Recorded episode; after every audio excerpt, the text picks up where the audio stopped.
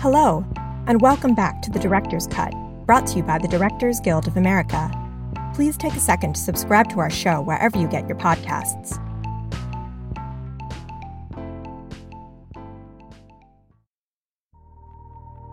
Today's episode features the DGA Special Projects Committee's recent event, The Craft of the Director, Judd Apatow. The event was the sixth in this series of conversations with master filmmakers that feature an in depth discussion about the directing process, from pre production through post. In addition to his recently released feature, The King of Staten Island, Mr. Apatow's directorial credits include the feature films The 40 Year Old Virgin, Knocked Up, Funny People, This Is 40, and Trainwreck. Episodes of the series Love, Crashing, Undeclared, Freaks and Geeks, and The Larry Sanders Show, and the documentary The Zen Diaries of Garry Shandling. Please enjoy Mr. Apatow's conversation with fellow director Jeremy Kagan in front of a virtual audience. Highlights from their discussion include Mr. Apatow's philosophy on directing comedy, the difficulty of cutting scenes from his movies, and how he is able to bring his features in on budget. So I want to welcome uh, Judd Apatow to this Craft of series. Judd, thanks for being here. Happy to be here. I'm trying to decide as a director if this light from the window is making it look better or worse. Am I blowing out or do I want to close the window a little bit? you are in like the Starship Enterprise. See, you are in a different space. Uh, yeah, I, I can't decide happening like this. so, yes, I've got. And there's a button on the Zoom that says "Make you look better." Right? There's like an appearance button, which I'm afraid to hit. I don't know what happens then. I don't know. it probably goes. changes you into somebody else. You'll become Garry yeah. Shandling that, or Ram Dass. It could be. Yeah. Um, one of the things that, that in, in in the Shandling uh, commentary of it on himself, he wrote he wrote something that I wanted you to explore in the physics of this conversation, which was he said to be funny, you need to be you need to be fast and deep. And I'm wondering how, just in the general, uh, before we go specifically into the very specific crafts, how you respond to just that idea to be fast and deep. Does it mean something to you right now, and what does it mean? Well, that that leads to a dirty joke right away. Let me just say that. That's so that means right there I wasn't fast and I wasn't deep. I just went for the dirty reaction to the fast and deep preference. Uh, I just got scared when you said fast and deep because I'm like, I don't think I'm actually that fast. And I tried to be as deep as I could be, but probably don't get that deep. So then I instantly fell into low self esteem. And I went like, I have to respond to this only because I know you said you wanted to make you want to make movies that are both uplifting and hopeful, and that you like filth. So you can go there. Yes, we're, exactly. We're yes, this. this is not this is not going to be eh, eh, you know rated by anybody but ourselves. Well, I had a you know a quote that Seth Rogen likes to say, which is when we were making a movie. Uh, I think it was when we were doing Superbad. I said, "More heart, less jizz." And that was how I described it. That's my version of faster and deeper is more heart, less jizz. So these these are all important things that I'm sure they uh, they teach in the finest film schools. Absolutely, no question about it. Um, you know, one of the things that I was having fun with was looking at all the, the DVD extras on all of the films. Um, obviously, I haven't seen the DVD extra on the King of Staten Island yet, but I suspect they're there. And I want to ask a very first question: What makes you cut a scene? Why are some of these scenes, which are some of them are hysterical? I mean, the scene with Elizabeth Banks and Tub in in, in the Forty Year Old Virgin is is totally hysterical. Why cut a, cut either parts of a scene or literally scenes? What yes. Happens? Well, that scene, you know, is in the movie, but there was a much longer version that really made us laugh. And as you know, I have issues with time. I have trouble letting go of things, and that's why my movies are a little bit longer than uh, other people's at times. But you know, you try to be disciplined about what is on story. You know, what is necessary to develop the story and the characters, and what's organic. And every once in a while, there's something that's so funny, you say, I, I just don't care. I, I have to put this in because it, it, it's too hilarious to leave out. Uh, uh, you know, certain movies really don't want you to do that, and I, I try not to. But there are always scenes that you debate whether or not you should lose them. you know, one that comes to mind is uh, in Funny People. There's there was a scene near the end of the movie where Adam goes back to work. So Seth and Adam get in a big fight, and now they're not friends anymore. And I wanted to show what happens when he goes back back to work and how shallow it is and how unfulfilling it is. And so we shot this scene where he is shooting a movie about a guy who is in hot dog eating competitions, right? So he's doing this like really bad comedy about hot dog eating competitions, right? And uh, and in the scene, Adam's trying to, you know, eat hot dogs uh, in a competition, right? So that's the scene, and I suddenly run in as the director of this terrible movie, and I say, Adam, can you do me a favor? I really would like you to eat five hot dogs in one shot. It's kind of a Scorsese oneer, and I would love it if you could eat five hot dogs in one shot. And he's like, I'm not eating five hot dogs. I just had leukemia. I'm not. What are you talking about? And I'm like, what if we did it one time, just one take? If you could do it once, that's all I need. But if I just want to really see that you can do this, you know, I want it to feel real that you really are a guy who's in hot dog eating competitions. And and Adam was like, well, you know, we're not doing that. So get me a bucket and you could do it with editing, use angles and shots, you know, do, do it in the coverage. And I just keep begging him to do it. And it was such a weird but sad scene mm. because he had lost his friend, he had lost the girl he loved, and now like his life feels so stupid. And ultimately, we cut it for time, and we weren't sure you needed that moment to to get the journey. Maybe we get it seeing other aspects of what happens in the last 10 minutes. So sometimes you debate those forever. I mean, even now I go, you know what? The highest testing version of that movie had that scene in, and it was five minutes longer. But it was long. The movie was real long. You know, it was about to kiss at 2.30. And there are nights I wake up and go, ah, the hot dog eating competition scene. Because as a director, I'll never get a fresh view of the movie. I'll never see it the way someone sees it who doesn't know what's coming. I don't have that sense of mystery when I watch it. And these are the hard decisions with The King of Staten Island. We debated certain scenes for six months. There was a scene near the end of the movie where Pete Davidson uh, is asked, he asks a Bill Burr, you know, what are you doing today? and they haven't really bonded that much yet. And he's like, I'm going to go do construction. And he's confused by that because he's like, I don't understand. He's like, well, I don't make enough money as a firefighter. So on my days off, I have to do construction. Uh, and then Pete says, well, aren't you supposed to see your kids on your days off? And he's like, yeah, but I got to feed my kids. There's the problem, right? and then you go to this construction site where half a dozen firefighters are building someone a new porch and Pete does it with them and it was supposed to be the moment where Pete understands how much he cares about his kids because he hadn't seen that before and that maybe he is a good guy maybe he's not an asshole. Uh, look how hard all these firefighters work. In addition to risking their lives they, they don't get paid enough they have to do construction. Yeah. and it was in for a long time and it, and it was a funny scene and very sweet.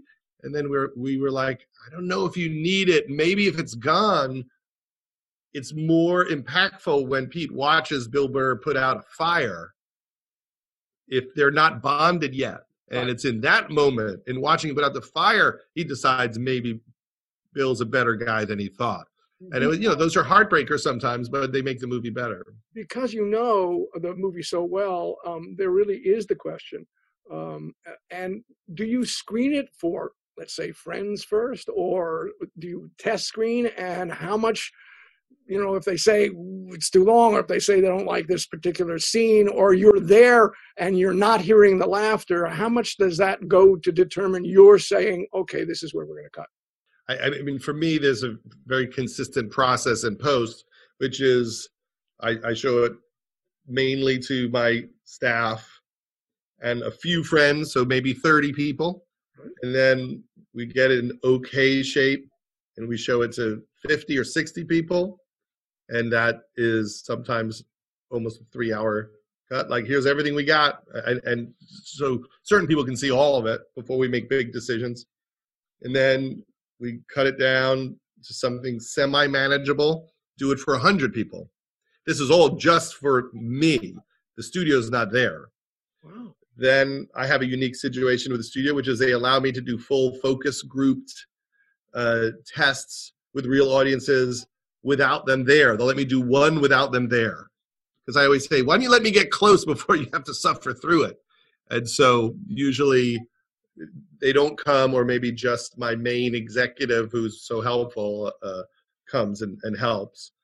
And we'll do that anywhere from three to five times with a real focus group what kind of questions when you're not when you're there? I mean are you the actual person that's asking the questions to this particular focus group? That's not the studio but it's your group. What kind of questions are being yes. asked? and what are you asking? I'm saying to people that i respect lay me out. Don't hold back. What the hell just happened? What are you tracking? What, what do you make of it? Uh, dramatically is it working? Comedically is it working how did you experience this? And when you have people that you've worked with or or have been friends with for a long time they feel comfortable telling you what's not working. That's the key that you, you can't have a bunch of uh, yes people there. And sometimes in those first three i'll invite people that are my heroes. I'll ask you know james brooks to look at a cut if he's available. I'll you know i always have my friends like you know jake kasdan and jonah hill and and people like that come take a look at it. I, I, I am not uh, embarrassed about begging anybody to come check out the movie. I, I, I, would like as many opinions as possible. Now, sometimes you you get their opinion and you think, okay, well, they're pointing out something wrong, but the way they say to fix it is not correct. It's how they would fix it, and it would become their style.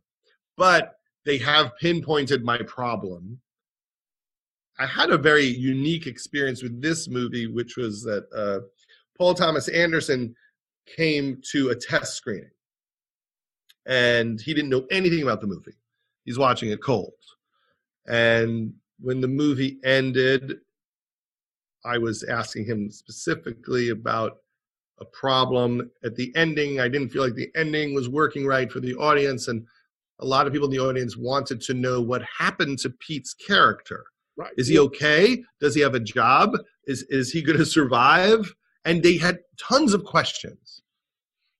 And uh, Paul, uh, talking about that scene, but also generally, said to me, Judd, sometimes you move and edit just like eight frames and the whole scene changes. That's all he, he said. He's like, sometimes you think it's a big adjustment, but it's a small adjustment and and it solves your problem. Mm-hmm. So that was just rattling around in my head for a while, this piece of advice, because I take all of his insights very seriously. And I couldn't get the ending to work. And then I thought, maybe it's the wrong take maybe the shot of Pete at the end of the movie where he looks out on the city is the wrong shot. No spoiler, but yes, I got it.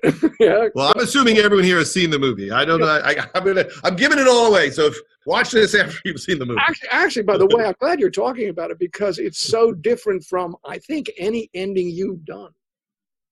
Well, you know, the ending is him realizing that. Uh, maybe he can take a chance in life. Maybe he will feel strong enough to you know escape his world. I mean he hasn't spent any time in manhattan in the movie so just looking at manhattan seems to be a metaphor for risk and maybe having the confidence to believe in himself and to be willing to try to have a relationship with this woman who he loves who he always thought he wasn't good enough for. And so the last shot used to be that he walk he walks outside he looks around and in the shot pete did this because it was really bright. And he goes like, and I froze on that. So, you know, I cut out on that. And I thought it was interesting. There was like a physical like thing to it. But then right at the last second, I found a different take where he just looked. Yep. And, and he, he wasn't shielded. He didn't look scared. He just looked more confidently. And then we said, maybe we need to, you know, put up a, a tribute to Pete's father which felt appropriate.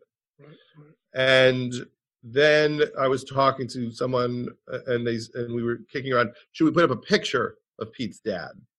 And so I went through all the pictures, and then I found a picture of Pete's father in his firefighter's blues, his uniform, and he's holding Pete, and Pete's maybe, I think maybe two, maybe younger, and and they both look so happy.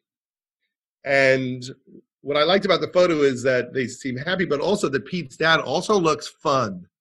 He looks like he was the guy that would be the best firefighter ever, but also the guy you wanted at the party. That he was hilarious, and you felt his personality in it. And after I added that to the end of the movie, the tribute to his father, uh, no one ever asked what happened to Pete again because I think what it did was it said to the audience, well, you know what happened to this kid. He's Pete. He made this movie. That's what happened to him. And and that whole issue went away. Got it. it you know, I want to talk about the writing part of that as well, because um, you are, you know, an incredibly skilled writer, and as a director, when and how those things meet, and even looking at that shot, for example, when you were writing, I realize it went through changes in editing that you've just described. Um, do you actually now visualize because that is a you know that's a, now obviously that's a specific location downtown with with all the federal buildings so obviously there's there you know being there may have made decisions about how you used the camera and how you shot that moment but do you and how do you visualize when you're writing well that's a unique situation because we had three different scenes we thought could end the movie one was a breakfast scene with the entire family, where we see them as a family with Bill Burr and Maude there and Marisa. We did another scene where Pete, we see what Pete's doing for a living, and he's become the assistant teacher in the classroom for Bill Burr's kids. Uh, and we shot that whole scene. And then we also shot this scene of dropping off Kelsey at her test to work for the city and I wasn't sure which one would be right. I thought maybe I'll use all of them, maybe I'll use one of them. I didn't know. Had you written uh, all three? You had written all three? I, I wrote all three and I shot all three.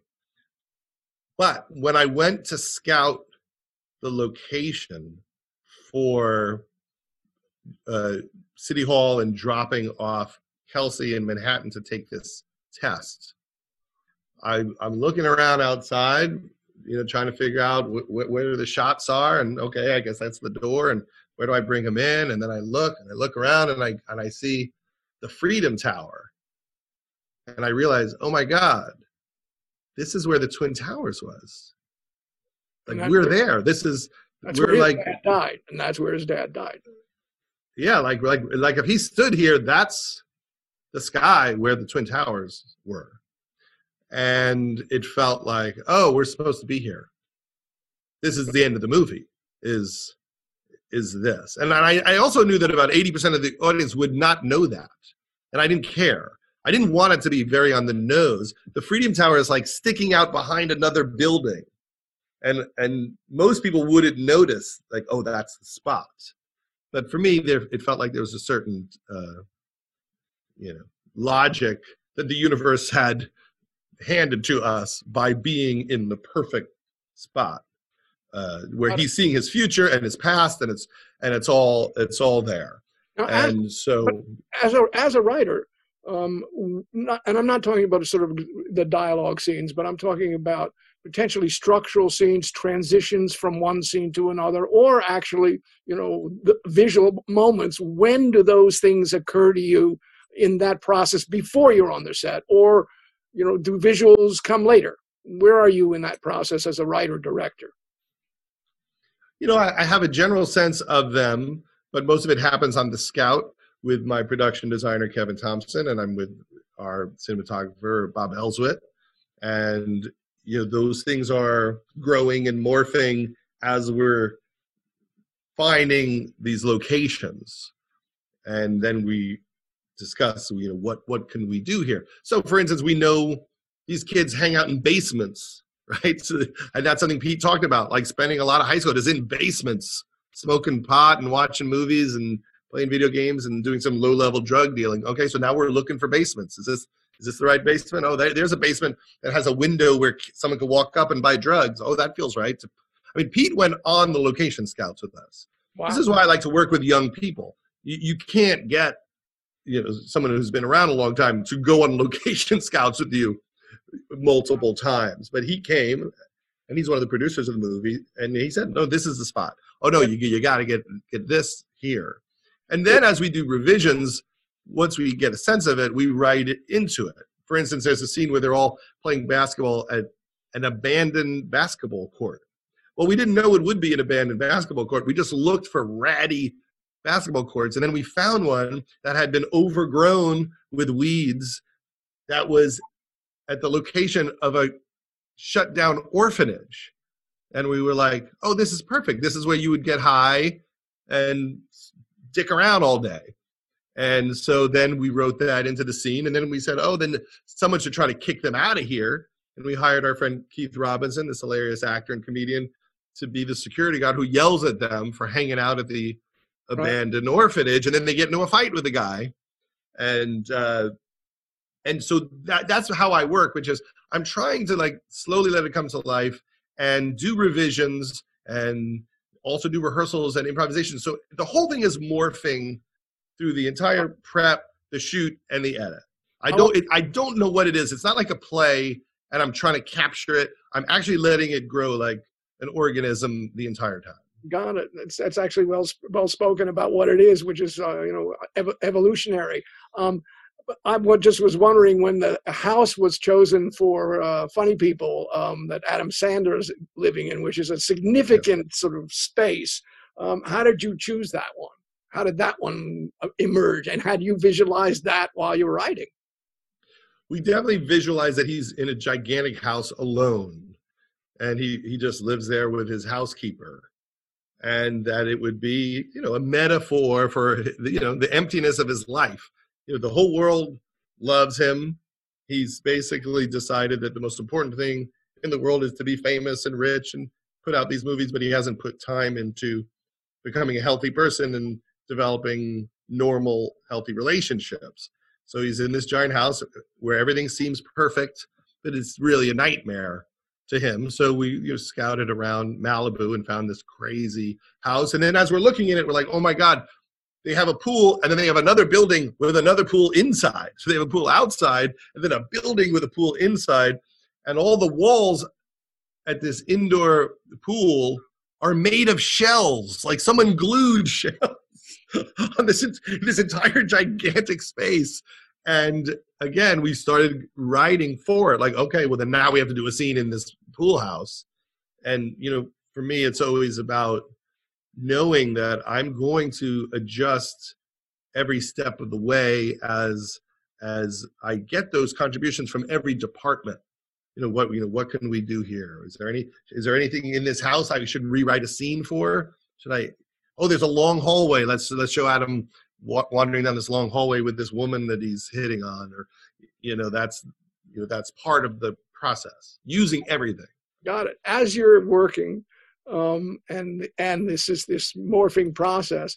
I'm interested in your talking about your relationship with your assistant directors um, and UPMs, but in particular because if things are changing, and it's going to lead to an, another part of our conversation. But if things are changing, how do they schedule for you because things are changing?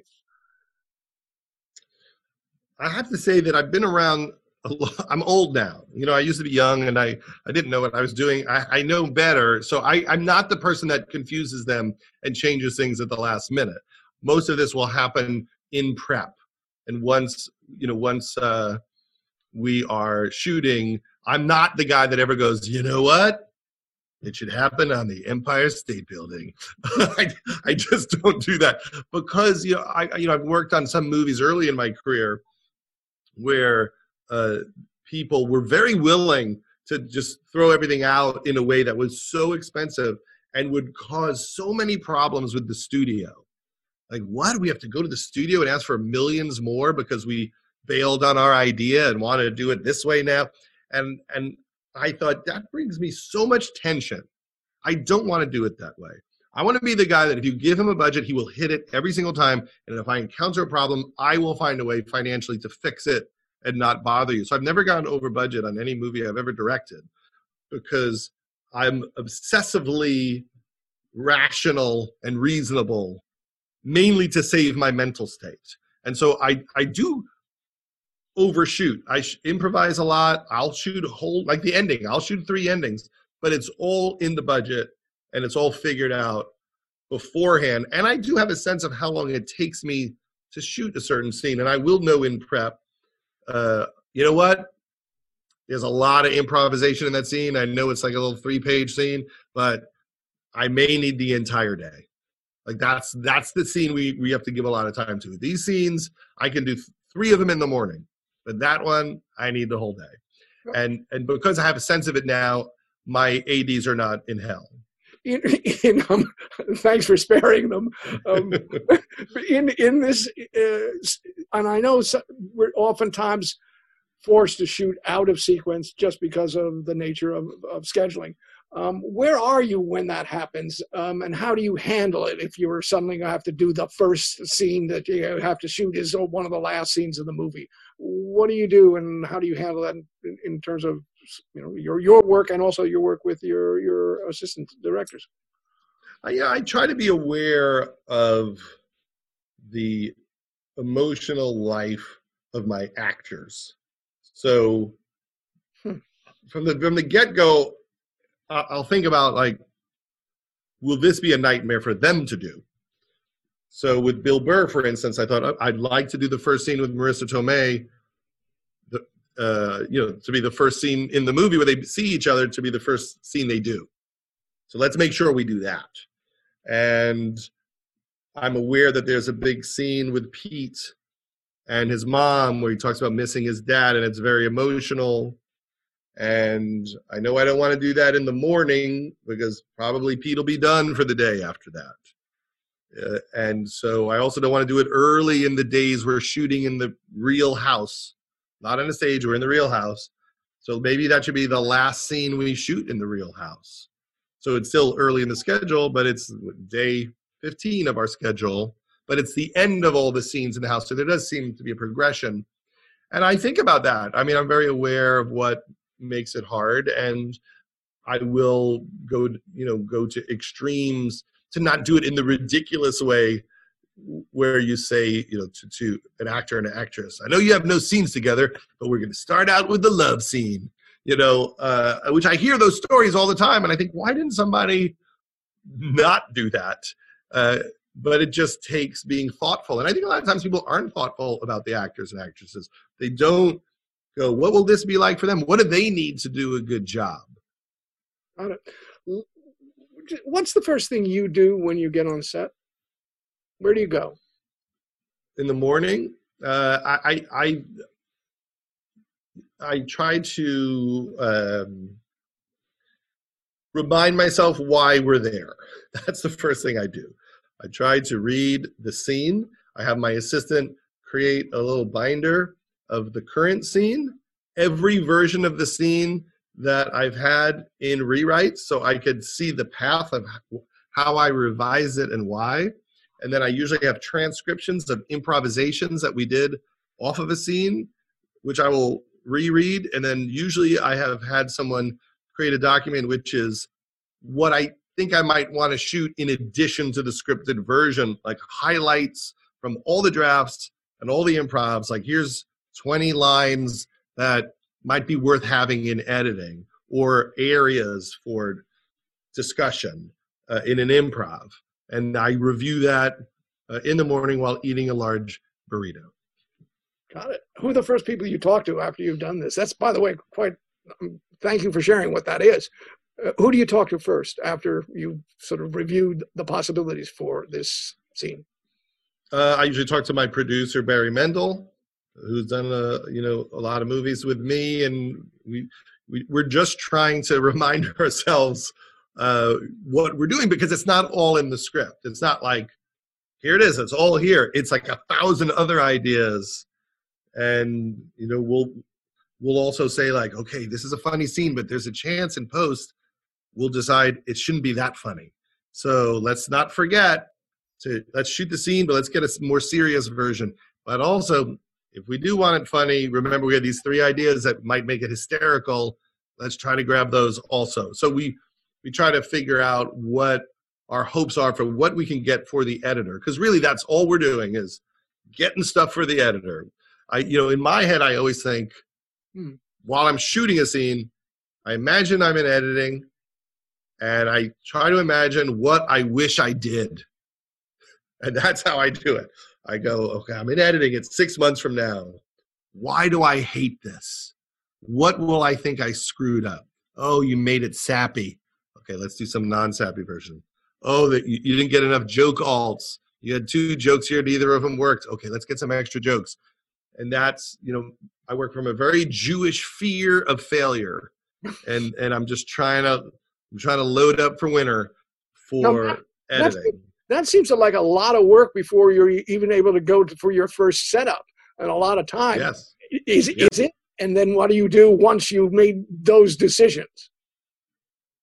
You know, I, then then I'll talk to my co-writers and uh, anyone who is involved in keeping an eye on the script, uh, and in, and in a way, I have to edit it in my mind. So as I do each piece of coverage, I have to go, okay, I'm going to do the scene, and then a more serious version, get some extra jokes, and maybe do some improvs, and I have to do that in every piece of coverage.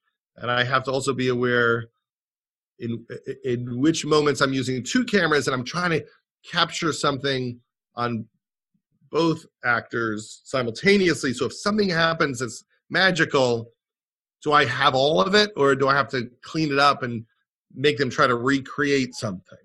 Because a lot of times we're trying to do things multi camera so that if they get playful and they try something new, that they can surprise each other and I'll have both reactions on film.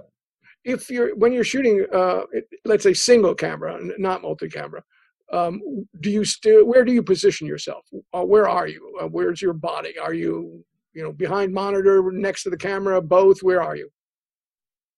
I you know, sometimes i'm you know close by at a at, at, a monitor you know there are times you, you know we, we will put a little microphone uh, with me and a little speaker near the set. So if i want to talk them through something i don't have to scream from another room and i can speak quietly and they can hear me. Um, you know, at times I'll have a stand-up monitor a little closer if I feel it's necessary, but for the most part, I I usually don't want them to see me in their space, uh, just because it feels uh, you know, a little weird. And then sometimes near the end, I might go near camera if I'm, so, you know, sometimes I'll have like ten other lines I wish I had for editing, and I'll go, okay, let's run these lines, you know, just say, why are you here? Say, why the fuck are you here? Say, what the fuck's going on? Say, and like, I'll just grab a whole bunch of shit before we move on. You know, for those of you uh, out there who enjoy uh, sort of the extras and DVDs, there, there there's line-o-ramas in many of these yeah, yeah, DVDs yeah. that have all those collections. Uh, they're particularly hysterical, at least uh, uh, from, uh, I guess, it's Cena, who's in Trainwreck. maybe you'll talk about that in a minute. But let, in fact, let's talk about the issue of improvisation um, and what it means. I know you've said sometimes that it's kind of rewriting in the moment, but some people are really good at it, some people are not. There's some principles behind it. Talk about improvisation for you and you know how what it means and how you use it. I just try to use people that I think have have something that they can add, you know, with the writing part of their mind so I try to cast really early. I try to get into rehearsals very early so we can we can improvise and see what else we could do here. So, for instance, Maude uh, is playing Pete's sister. So, in a rehearsal, I know that I want them to fight. I know I want this fight to clarify what it's like to live in that house. And I want to see it through Maude's perspective so she can call him out on the fact that he takes up all the air in the house and he is so difficult that the, the mom takes most of her time to focus on him and that she's also scared for him. She's leaving, but she's scared he won't be okay. She's also scared that she's leaving and her mom won't be okay. And so it's this moment where she's trying to give him a present, but really her intention is to say, Can you please be normal? Can you please not drive mom crazy? Can I leave without guilt? She wants to leave without guilt. She wants to have her own life. Now, there's a thousand ways to do a scene like that. And so the improvisations might be very loose. You know, the improvisation could start with a simple question Are you going to be okay? And they might improvise off of that. What do you mean? What do you think I mean? What are you going to do? What are you going to do? Are you going to get a job? Are you going to just sit here? Are you to drive mom crazy? Can you not drive mom crazy? And that's that's the improv. You know, oh, you think I'm driving mom crazy? You're leaving. You're bailing. And then we might have done that in rehearsal three to four times before shoot day. And each time I take notes, each time I do a revision to the script, but I'm also saving stuff I liked that I didn't put in the script. And on the day, I say, well, let's shoot this scene. And then slowly I start feeding in some of the other ideas. And every once in, once in a while, someone will just think of something in the moment and they know I'll never be mad if they bail on the script.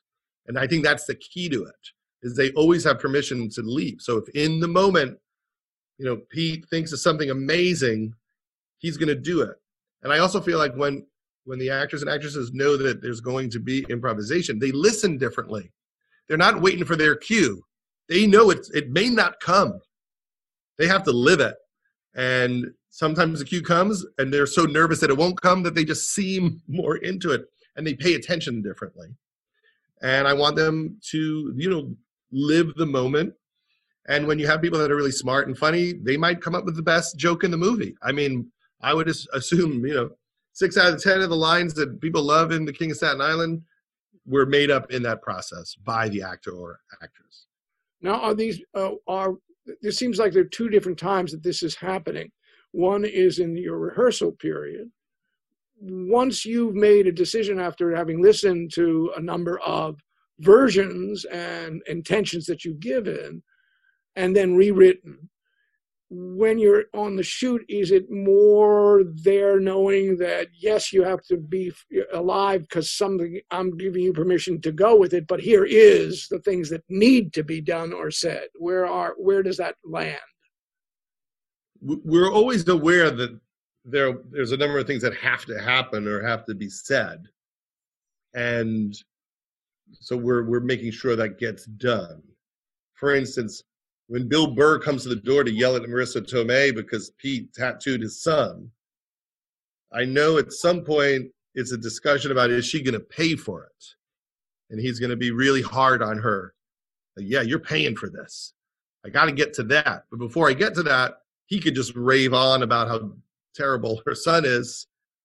But at the same time, in the scene, I know that the point of the scene is that while screaming at Marisa Tomei, based on her reaction to being yelled at, he is falling in love with her. So that was what we, we said. As you curse her out, you fall in love with her. And by the end of it, you turn to jelly and you can't even hold your anger anymore because you're flummoxed by her response. That's why at the end of the scene, uh, he says, uh, well, uh, I'm sure if your husband was alive, he still he still would think that you, you should pay for it. Like he lost his rage. She disarmed him. But there's a bunch of ways to do that. But that's that's the ABC of of how we're trying to move through this moment. He comes in in a rage. You know, he, he's confronting her, and then she just she doesn't respond probably how his wife responds to him, just to tell him off in an equal manner. You know, he senses her compassion and, and what a great person she is, even while uh, you know raging at her. Now, all of what you've just described, which is the it's sort of like the nature of that scene from where it starts to where it ends. Does Bill Barton know and have you used the similar language that you're using right now in terms of the two of you discussing what the scene is? Um, yes. So, and then the question here is, um, the issue of anticipation because you don't want him in the beginning of this i assume in the beginning of the scene to quote fall in love with her. It's got to happen over the time of their exchange with each other. So yeah. if you've described a whole scene to whatever actors you're working with how do you keep it so that they don't get ahead of themselves? I'm just watching and and seeing if it feels right. You know, I'm, I'm trusting them to, to feel it out. And then at some point, if I have to, I might go, I think it happens later. It seems like it's happening a little too early. And you know, the first time I ever directed, I was asked to direct an episode of the Larry Sanders Show, which was terrifying because I had to direct Rip Torn and Jeffrey Tambor and Garry Shandling uh, and Penny Johnson, all these people. They were just masters, and I didn't know what I was doing at all. So I went home and I read uh, a David Mamet book. I think it's called On Directing, and there was a line in it about how you don't want to micromanage the actors. You will, if you give them a very tiny adjustment, it will change the entire performance in the scene. If you just say, "I think you're a little bit madder than this," every read will be different in the scene, and that's how I dealt with Rip Torn and people like that. Was to give them the tiniest direction uh, and then get out of the way. I, I never give like four or five things. It might just be, uh, you know, at the end, I think you really let her have it. And I get out of the way. Uh, and then if I don't feel like we've gotten certain things by the end of it, I might get more anal with it. Uh, but that's how I try to to do it. I try to talk deeply about the scene so we all understand it. I really want it to feel organic to them and truthful and I want my adjustments to be a little more universal. And if I don't get it, I'm not afraid to give somebody a line reading or clean it up at the end. But I'm really hoping that their rhythm uh, finds itself, and and and something special will happen that I never even imagined would happen. In, in thinking about never imagining would happen, um, I, I want to look at some specific moments, like uh, Jane Lynch singing that uh, the song in Spanish, yeah. I mean, how how did that happen? I mean, I think that happened in in the audition. I think she, I, I believe that she did that in the audition, and we just thought it was so funny. And obviously, we gave her a lot of uh, room to play because she's just as funny as anybody ever and we liked the idea that everything about uh, Steve Carell working in the stereo store was very uncomfortable for him. We wanted it to be that everyone was very sexual in a way he did not know how to handle. That everyone's hitting on the customers and his boss is hitting on him and he's melting down. That's why he's hiding in the stock room. It's it's not something that he's able to deal with in the in the movie, there's a moment when uh, Paul Rudd's uh, girlfriend uh, he's talking about her. He freaks out in the store uh, about her, and I, I, that's another moment where I, I'm thinking, this is so sort of magical and unexpected. And is it happening in the moment? Is he improvising this thing? Had you guys talked about it? And where and how did you create that moment? You know, with the 40 year old virgin, a funny thing happened, which is we did a table read of it, and I think we were very confident that all of the friends would be funny and all the bad advice he got would be funny, and we were less confident in the relationship between Steve and Catherine Keener. And what happened at the first table read was the scenes between Steve and Catherine Keener were all incredible, and all the scenes with the friends were terrible.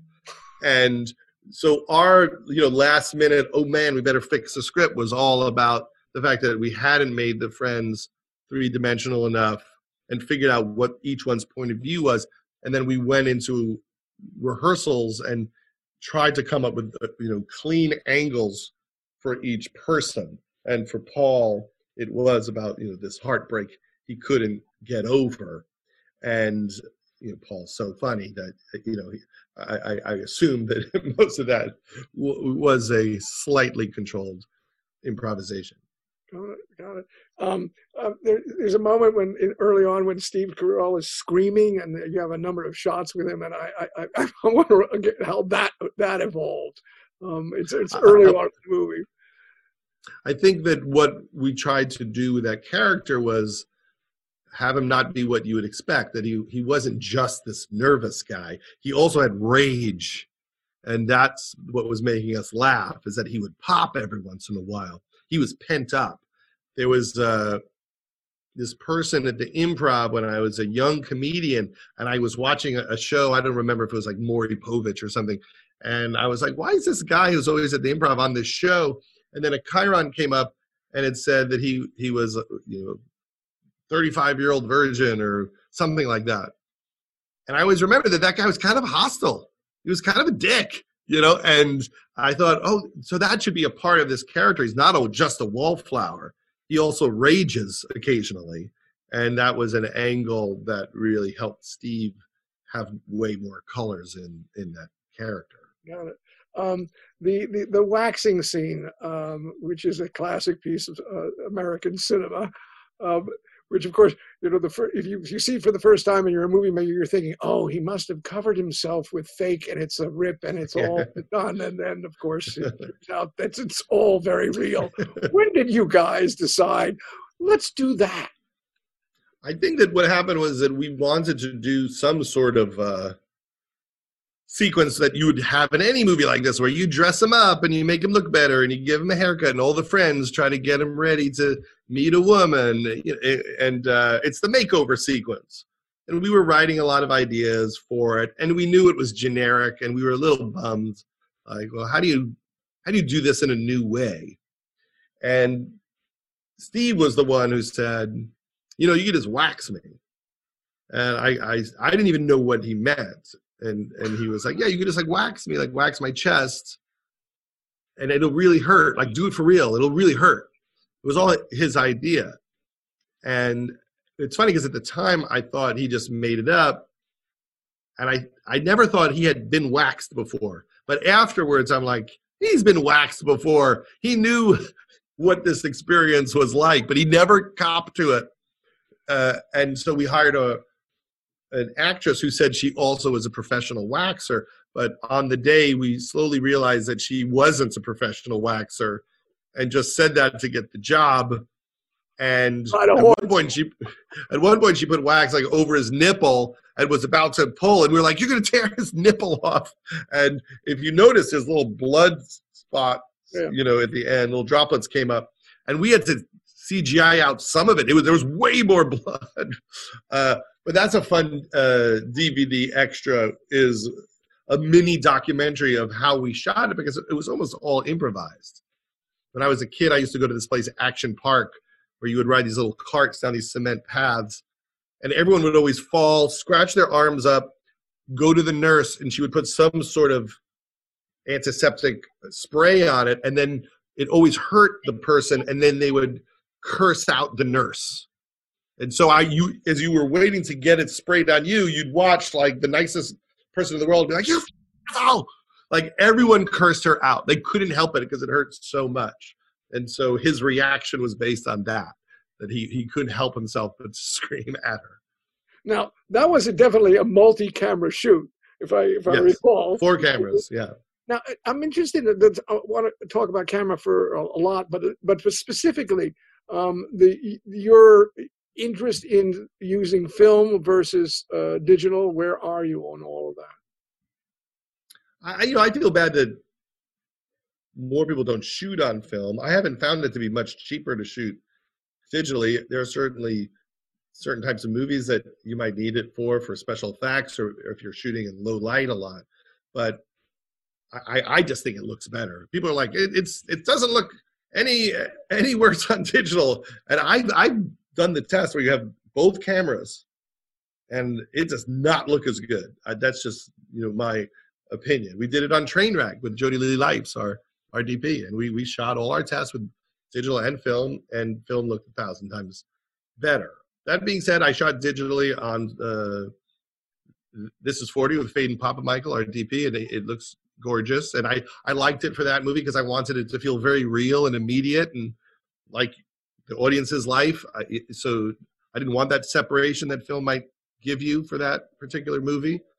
Um, but for the most part, I like how film looks, and I haven't found that it slows me down or costs me that much more. In fact, we shot the, the TV show Crashing with Pete Holmes on film, and we always loved uh, how how it looks is the studio are you getting any opposition now from uh, from studios and networks saying uh, you know well you know you're gonna it's going to cost us more because you shoot a lot in the sense of uh, you know you may be doing a scene three or four different ways and it would be obviously in their minds cheaper on video. So what do you, how do you, or digital, what do you, what's your response to them? Yeah, actually you've given it, but I want to hear it. If I were an executive saying, no, wait a minute, wait a minute.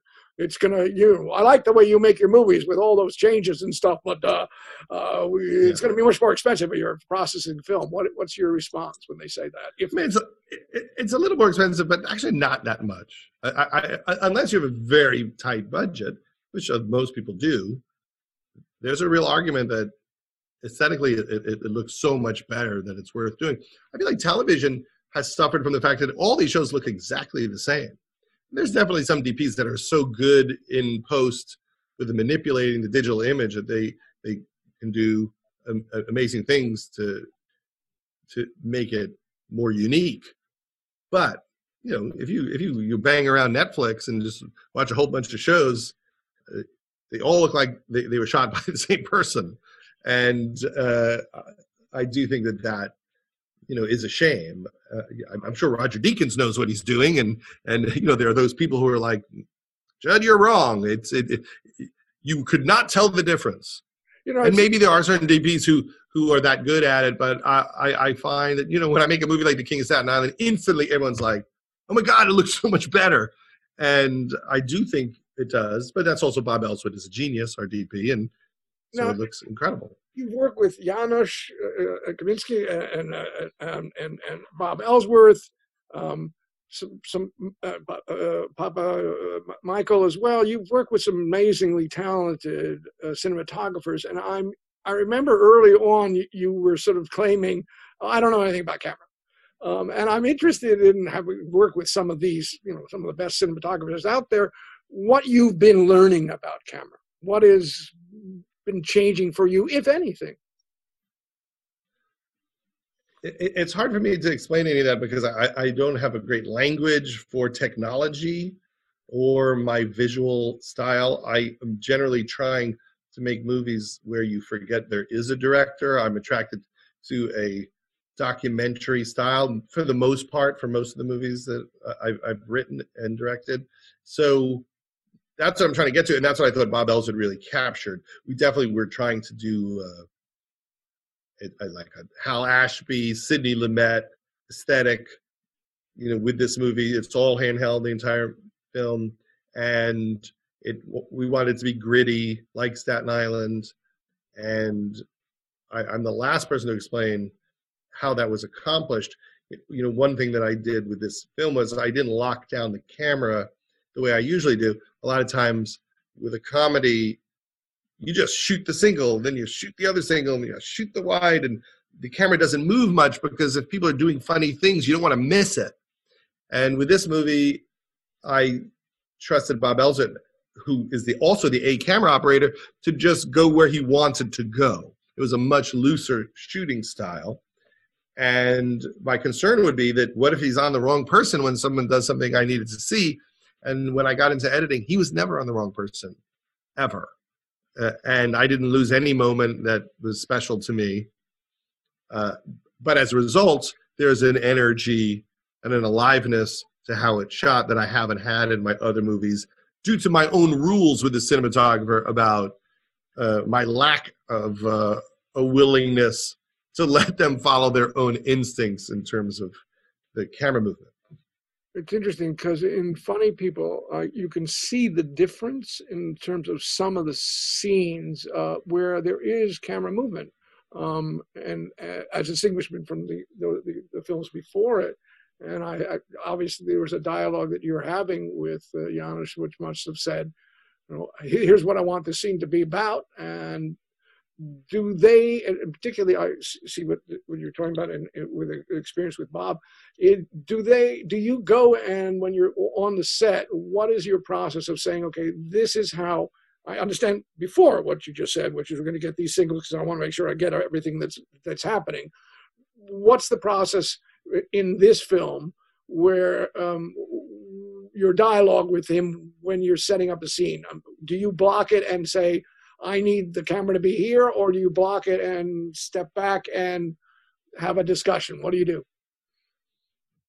Well, usually we've talked about the basic way to do it on the location scouts. We, we, we we, I'll usually say, well, I think he'd come in here and he'd land here and then he'd move off around here. And then usually that's when Bob will go, well, if he came in here, he could land there and then it would look better from here. That's usually why things look good. Is that adjustment from the cinematographer? And it's you know it's very subtle. It is just someone's taste. It's their eye, and it, it, you almost don't know what's happening. And then you get the film back and you go, oh my god, look at you know he he, he made ten adjustments and suddenly this looks gorgeous. Oh, now we see that in the background. Oh, now we have this tableau. And I try to hire people much more talented than me to make sure I don't screw all of that up. And I, I you know, I have a decent eye. Like I know if the, the, the shots are right for the scene to work, and I, I'm not an idiot in terms of like knowing, uh, you know, how to shoot things. But I do much better with the true artist by my side, uh, giving me very strong advice about the better way to do it. But my main aesthetic is I want you to forget you're watching a movie. I don't want you to go, what an incredible shot, or oh, look at that. Like, I want you to feel like these people exist. That's all I care about is that you lose yourself in this in this world and you never think that's an actor doing a thing or that's a set or wow it must have taken a while to set up that shot i just don't want that to ever happen gotcha uh, casting um, what's your process um, both in terms of obviously the people that you know and people you like to hang out with um, but also people you don't know and parts that you know you're going to have to audition in some way what's your process uh, well, for certain movies, the world is based on the world of the star who also might be the writer. So I will try to understand what that person wants. So when it's someone like Pete Davidson and we're casting for his friends, I'll say, you know, is there anyone you have in mind for this? And he'll say, you know, my best friend Ricky Velez is a comedian and he's a killer. He, he's he's perfect to play Oscar, and I'll put that man through his paces and audition him and make sure it's correct. But okay. I'm very aware that some, there. I, I got where you're going. I want to know what those paces are. You know, if if he came in, or as I sometimes say, if I were coming in to interview yeah. an interviewer, what would the paces be? Yeah. What were the paces that you put yeah. him through? Or any. Well, well, for him, you know, he's going to come in and read with Pete, and then he has to improvise with Pete, and I have to get a sense that he can handle this process. So, you know, he came in, and instantly I realized, oh, this is exactly right. I wanted his friend to be tough and charismatic, and to be someone that could pull him into trouble. But I also need this guy to be be funny. You know, he he's also has his own sense of humor, and I need to know that that Ricky can improvise that he could roll with it. And he was all those things. And because he was all of those things, I'm more inclined to hire him because I know that they have a shorthand. I know that they love each other and they have a history and that that will be apparent on screen. For instance, there's a moment early in the movie where they're talking about how Pete's character doesn't mind them making jokes about his dad dying. Oh, yeah. yeah. And then Ricky says, you know, knock, knock, who's there? not your dad. Now that was an improvisation, but an actor who wasn't friends with Pete would never have said that. They wouldn't have dared go that far or that dark. But Ricky knew how Pete would react. You know, they have their uh, their unspoken language together. Pete reacted perfectly. It's all the same improv. The whole reaction to that joke is from one moment in the, improvisation in the casting when you were with him or any actor that's come in or non-actor that's coming in and you want to find out whether they're good at the, an improv now obviously pete was there um, let's say pete isn't there or, or, in fact i'd say who is in who is in your casting sessions and what might be the sort of the impetus uh, to, to the improv what would you what might you say to get that improv going I, I think that uh, I'm lucky that you know Pete sat in on most all of the auditions. Again, a young person getting their big break, telling a personal story, will go to all the auditions. you're not going to get you know a legendary actor to go to auditions every day for a month and read with a hundred people or more. When we did Knocked Up, Seth read with a hundred women to to find Katherine Heigl, did and Amy, that's that's did helpful. did Amy Schumer do, uh, also do the same similar thing with you? Absolutely, and I think that that helps us figure out who, you know who's right. It, it can be done another way, but that's that makes it possible for you to figure out who she's going to have unique chemistry with. So, uh, for instance, on uh, Trainwreck, she said, These are my friends who are funny. And one of them was Pete Davidson. And that's how I met Pete Davidson. She's like, There's this kid. He's 19 years old. He's so funny. It makes no sense how hysterical he is at 19. And I watched him on a YouTube video and we hired him to do a little cameo. And afterwards, Bill Hader was like, That kid's funny. I'm going to tell Lorne Michaels about him. And then he got cast on Saturday Night Live like six weeks later. Uh, and that's you know what I'm looking to do. Amy said, I think uh, Colin Quinn should play my dad, and I, I've known Colin Quinn a long time, and I thought about it, and I wasn't sure. Does that make sense? Is he old enough? Does that line up right? And we brought him in, and you know we read him, and then because she loves him so much, and they're so close. That you get something that you wouldn't get without that connection. So it's not true for every part in these movies, but for a few of them, like Derek Gaines plays the guy who is the other busboy who who beats up Pete in the fight club. They yeah. used to be roommates. And and Pete would tell me, "Oh, he used to be a a hip hop dancer." And so at a rehearsal, someone said, "Maybe after you punch Pete in the face, you just start popping and locking." And he did it and we laughed so hard, but we wouldn't have known that if it wasn't someone from his inner circle. Bel Powley, who plays Kelsey, uh, the love interest, they were good friends. And so she came in and read. A lot of people read for that part, but they just have a connection and a warmth that that translated instantly. I want to go back to what you were saying about uh, uh, Seth and and Katherine Heigl when you finally cast her, because you said you saw and he, together, both of you read lots of people. Do you remember what it was in her audition that did it, and obviously again i'm wondering what you improvised with her and seth and in that audition if you remember and again i'm looking for how that imp- improvisation gets set up in an audition. That's what i'm really curious about. I think one of the main audition scenes uh, in that movie uh, was the one where she knows she's pregnant. She takes him out to dinner to find out more about him before then telling him that she is pregnant with his baby. And so the joke is that she's like, So what do you do for money? And that it would all just be the worst thing. You know, like, ah, you know, I, a mailman ran over my foot and I got 12 grand. So, you know, I'm living on that, which is pretty good. You know, and, and just her horror at realizing that it's the worst guy to ever get you pregnant. And then she has to tell him that she's pregnant and have a fight with him when he doesn't handle it well. Right.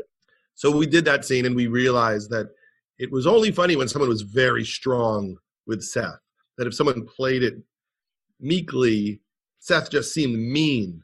It needed to see, to be someone as strong as his character or stronger, and then it got funny. Then how weird and awful uh, Ben Ben Stone is uh, becomes funny because she can handle him and and they just had a really unique hilarious chemistry but we did read everybody in, in town for it and there were people who were who are geniuses but for some reason with seth it didn't play the way it, it uh, played with them and if you set the up an improvisation on that particular uh, uh, uh, casting process again what might you have said to whoever the actresses were they were coming in what would the improv? They've read the scene first, which is, if I understand it, that's your process. That they read the scene, and hopefully with the actor that you'd like to have. If the actor's not there, who do they read with? By the way, if you didn't have Seth or you don't have, well, usually me, usually me.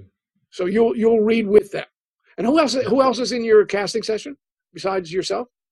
Uh, usually, you know, one of the producers and and the casting director. Um, you know, we've worked with uh, Allison Jones on a lot of projects. And this this project, David Rubin and Gayle Keller were the casting directors. And when you've had them read and you've seen what you've seen, now you want to do an improv with them to see what they can do, whether it's with you or if it's with you know the, the actors. What will you, what will the improv be? What will you how will you set it up as an example? What will you say to them? Uh, I, I think I would say I'm going to let Seth drift. He's going to go on about his life and it's going to be really bad and just ask him questions. And you're trying to appear polite but really you're in a panic. And so just you're you're you're being a spy right now before you tell him. And then i just let it go. Now seth is so funny that those auditions were as funny as anything you've ever seen. Seth could riff on i'm the nightmare guy who doesn't know he's a nightmare for days. And it was so funny to watch. You know, and he would just go like, you know, I like smoking marijuana. I mean, some people think it's bad, but I think it's good for me. I think you know, I think better. I get ideas, and and just seeing how how the, all the actresses would respond to that, and he'd be like, "You smoke pot?" like, uh, "No, I don't smoke pot." You should. You should try it. You want some? You know, and and then you would see if they have a comedy team dynamic or not. Got it. Do you do you do you video these uh, these auditions? Yes, absolutely. Yes, we videotape them for sure.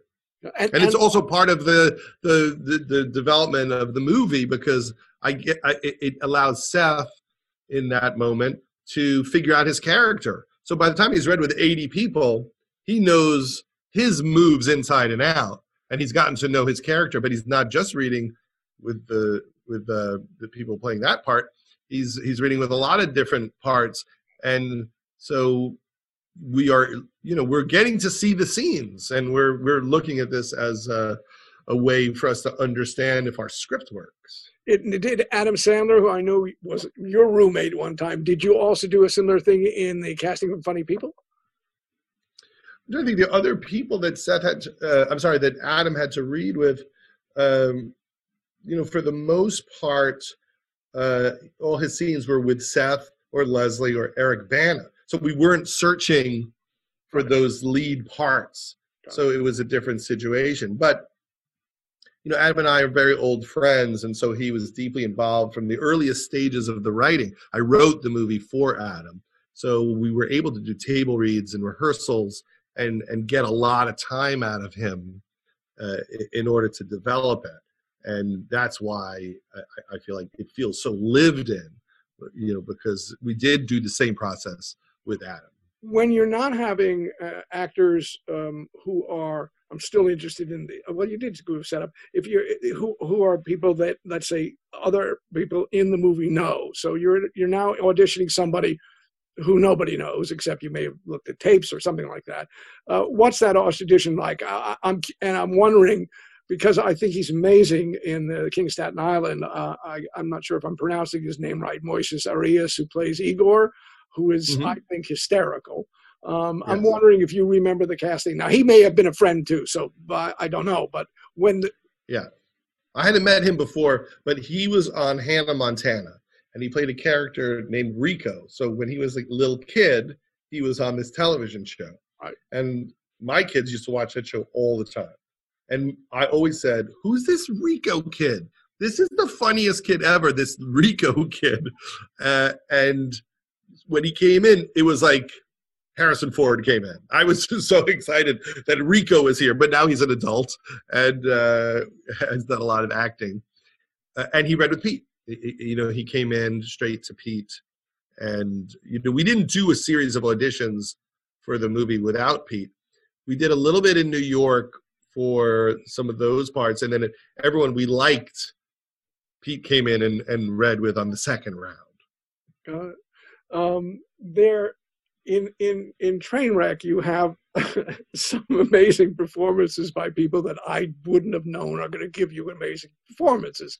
I mean, LeBron James is astounding in the mm-hmm, movie. Yeah. Um, what did you? What was the casting process with LeBron? How did you know you were going to get somebody who could really create a character? In, in a lot of these movies, we're trying to figure out a world. So you know, Amy Schumer is a comedian. We don't want her to play a comedian. So we want to do something that can capture her sense of humor and her attitude. So quickly we thought, okay, so she wor- works for a magazine. She works for like a snarky, gossipy type of magazine. And that'll get her around interesting things. It's a comedy. We want it to take us to fun places. And then we thought, well, what's the guy do? She falls in love with a guy. It's supposed to be the right guy, and and the movie is about what does a person like Amy do when she meets the right guy? How does she screw it up? Is she too, you know, uh, unstable to make it work? And at some point, we thought, what about a doctor who deals with athletes? Because then we could have the world of sports in the movie, and that's another fun place for this story to live. And very quickly, we realized, well, that would mean that the Bruno Kirby from When Harry Met Sally could be an athlete. And we we we thought, well, that could be any sport. Who who would it be? And at the moment, uh, the first person we thought of was LeBron James. How funny would it be if every time he talks about his relationship problems, he's always talking to LeBron James, who's just the best friend. And the joke is he's so into it. He's a great friend. And that's the joke that he's an amazing, uh, loving friend.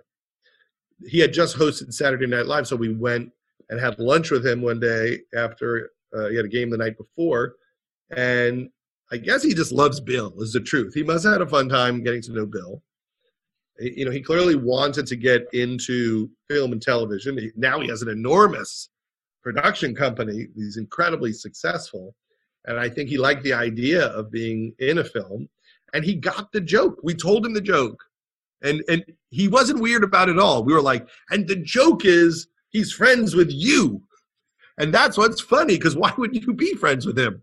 And he laughed so hard and we said, and you're cheap for no reason. You just happen to be cheap. We'll just make that part of your personality. He's not cheap, but it made us laugh that that he would be cheap. And he showed up and he was riotous first take, first day. I don't know how he prepared. He just got the joke. I, I think he did do some work with somebody, I guess. And he was so fun to, to do all those moments with. It wasn't hard at all. He was just hysterical. And did you do improvs with him? Because yeah, it's all all improv. I mean, we had scenes and we had, you know, we, we tried to write it so that if he couldn't act, we could spoon feed it to him. And then he showed up and he could act and was really funny. So then we were able to goof around more and let him play. We, we, we fed him a lot of funny lines, but he could do it just as well himself when you say fed him lines, um, you described uh, you know having that mic and that that that, that speaker. Um, how what's that process? Are you feeding lines in a rehearsal period and then letting it go? Are you feeding lines while you're shooting? Both, or how do you do? How are you feeding these lines?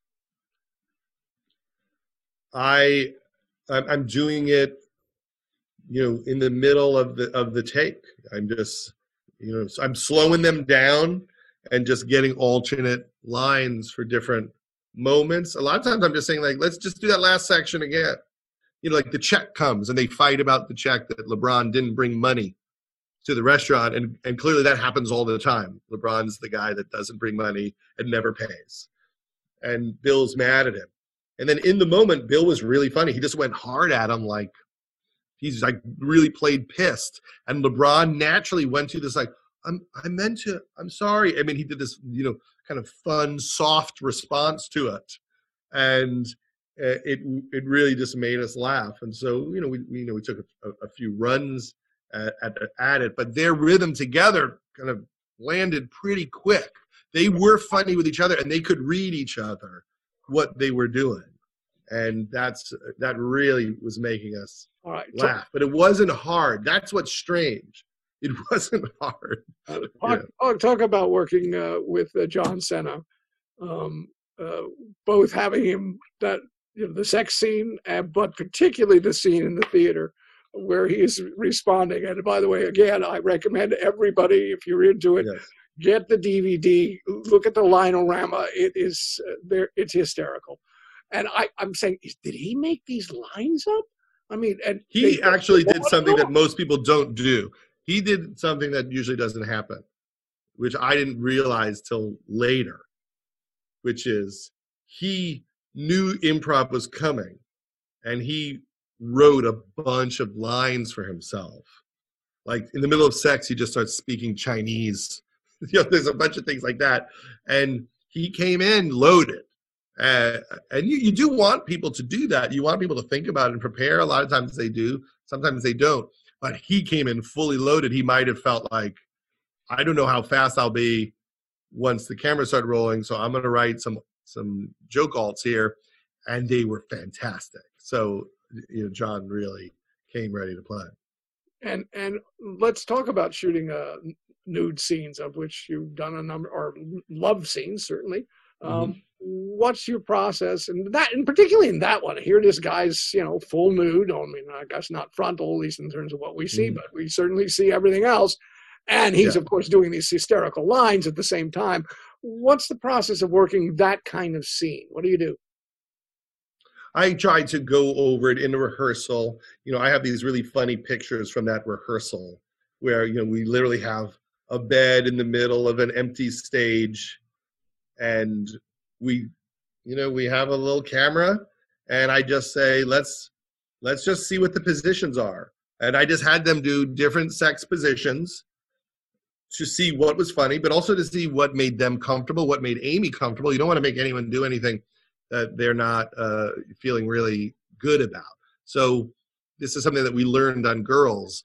You know, Jenni Konner and Lena Dunham would take pictures of what they thought the shots were for anything sexual and bring them to the actresses, you know, way ahead of time, uh, never on the day to go, this is what we're thinking.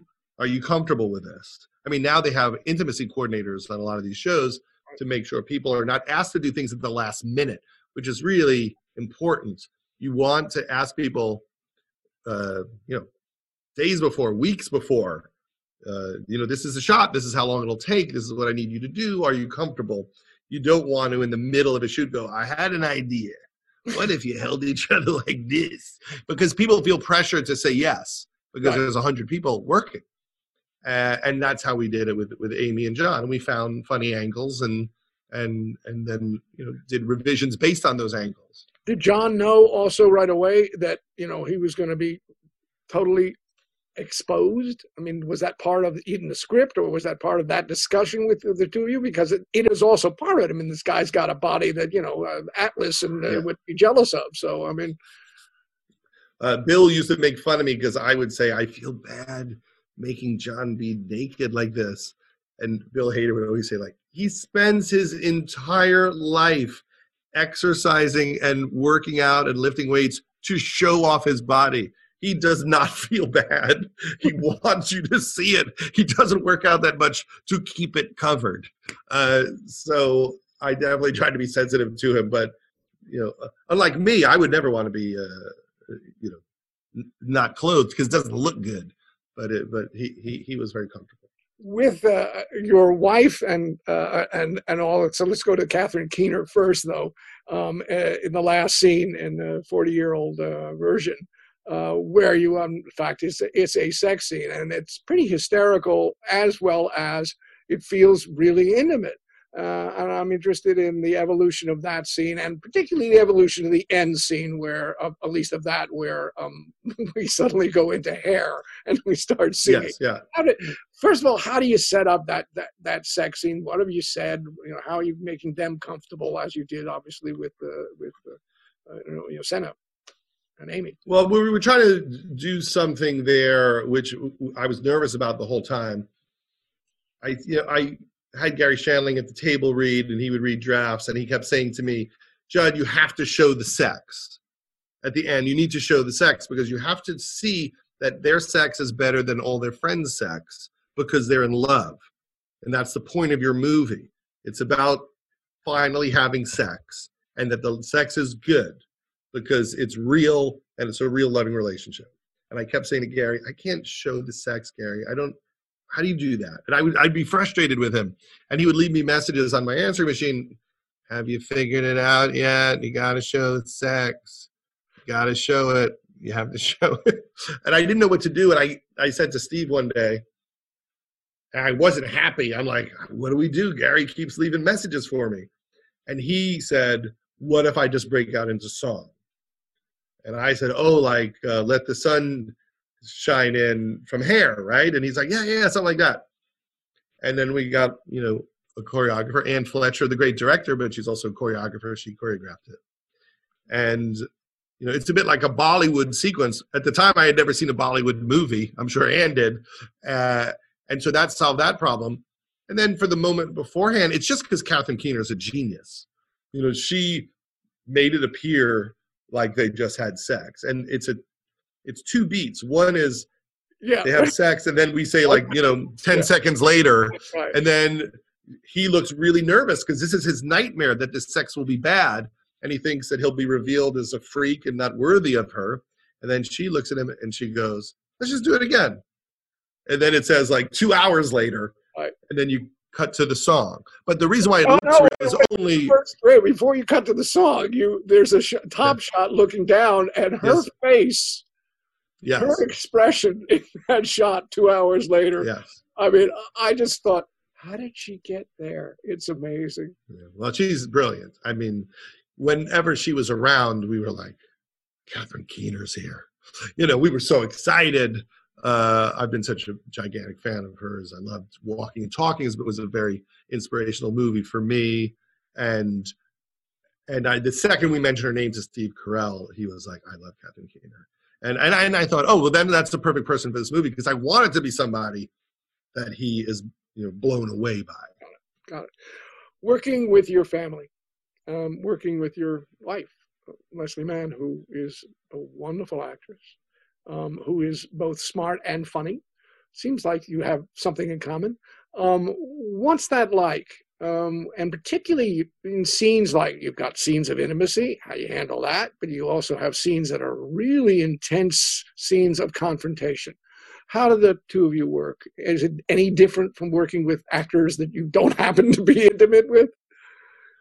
I mean, it's uh, you know, it's it's it's where we get along best is doing that work. Wow. She she loves a great scene and she wants to go there and fully commit and go hard whether it's comedically or emotionally. It doesn't matter how light or dark. She's just very committed and enjoys the work and is a truth machine. You know, she's the person that'll say you're not going far enough or this isn't believable. Whenever I make anything, Leslie is the last person to see it because she will point out every moment she she doesn't believe the acting or anything that just feels off. And uh, for instance, with the King of Staten Island, the opening scene is him driving in the car with his eyes closed, and it lets us know that he has this suicidal ideation and he has a lot of problems. But it used to happen 20 minutes into the movie off of a different scene. And for months, she kept saying, That should open the movie. Why, why are you not opening the movie with that? And I was locked into my progression that I had written. And I said, "No, Leslie, it doesn't. It doesn't work there. It doesn't work there." And she's like, "You're totally wrong."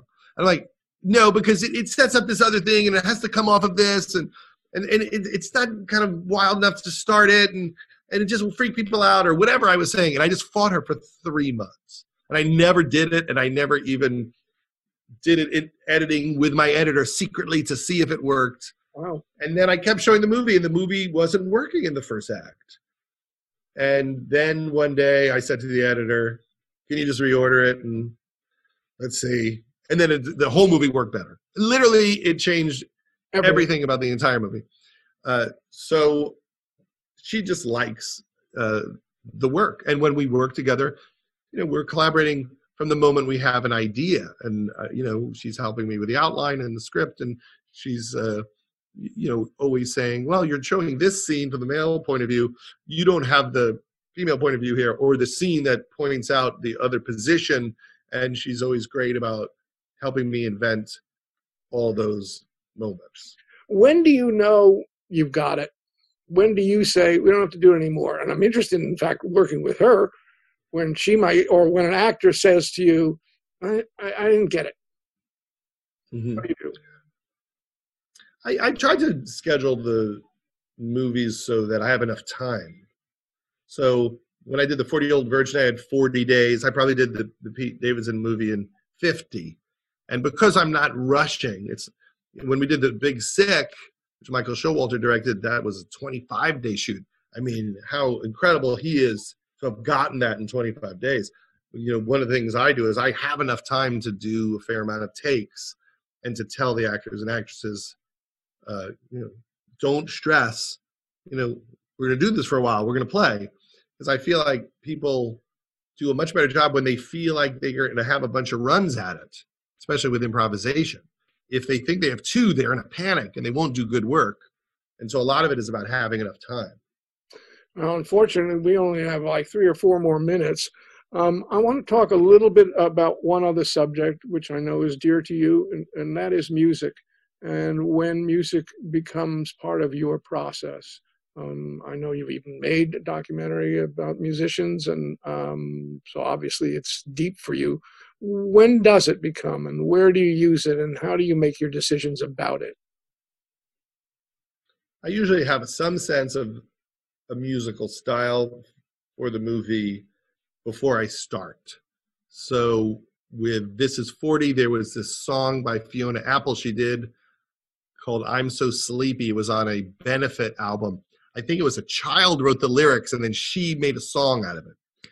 And I love the sound of this Chris Thile mandolin that was on it.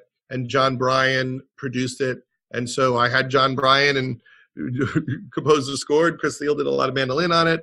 And we used a bunch of Fiona Apple songs. So that song, I, I thought, oh, that's the sound of the movie, this song.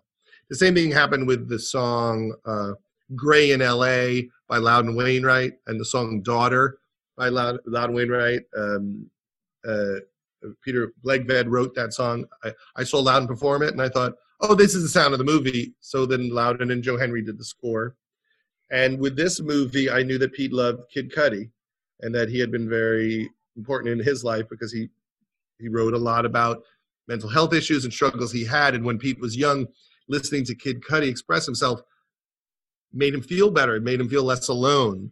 So we knew we wanted to use a lot of his music. So the opening and the closing of the movie are Kid Cudi songs.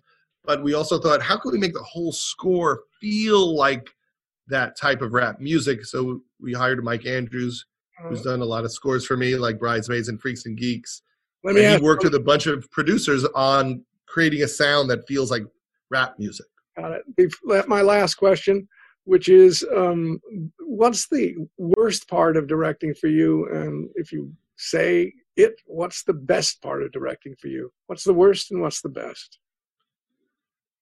The, the only bad part about directing uh, is, you know, the moments when you think you don't have it and wonder if you never will. You know, the moments when you doubt yourself and you get scared.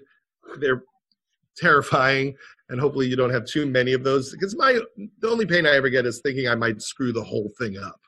That's my terror. Or thinking someone can make me screw it up. Like if someone else could force me to make a change i don't want to make that's the thing that uh, would uh, melt me down. And then the best thing about it is the moments of inspiration whether it's alone writing or writing with friends and coming up with something that makes you really happy or seeing people that you believe in nail it or invent something themselves you know giving people opportunities. I really like working with young people because i like to see the moment they figure out who they are and figure out how to express their point of view. And to me that's the most fun part of the process. Well judd listen you are a fun part of our process and we're very grateful you took this time. Um, looking forward to seeing you in person and also the next creative moments that you do either in confinement or out of it. You're an inspiration. And uh, on behalf of the Directors Guild, thanks very much for doing this. Thank you very much. Uh, be well. Be well, everyone out there. Take care. See you uh, soon. I'm never leaving the house, but uh, I hope you get to. that wraps up this exclusive discussion with Judd Apatow. If you'd like to hear more from the Craft of the Director series, check out episodes 258 and 259, which feature director Ron Howard discussing his extensive filmography. Or visit our YouTube page to find discussions with David O. Russell, Leslie Linka Glatter, and Guillermo del Toro. Also, don't forget to subscribe, rate, and review. We'd love to hear your feedback, and you can help fellow film buffs find the show. Thanks for listening, and we'll see you next time. This podcast is produced by the Directors Guild of America. Music is by Dan Wally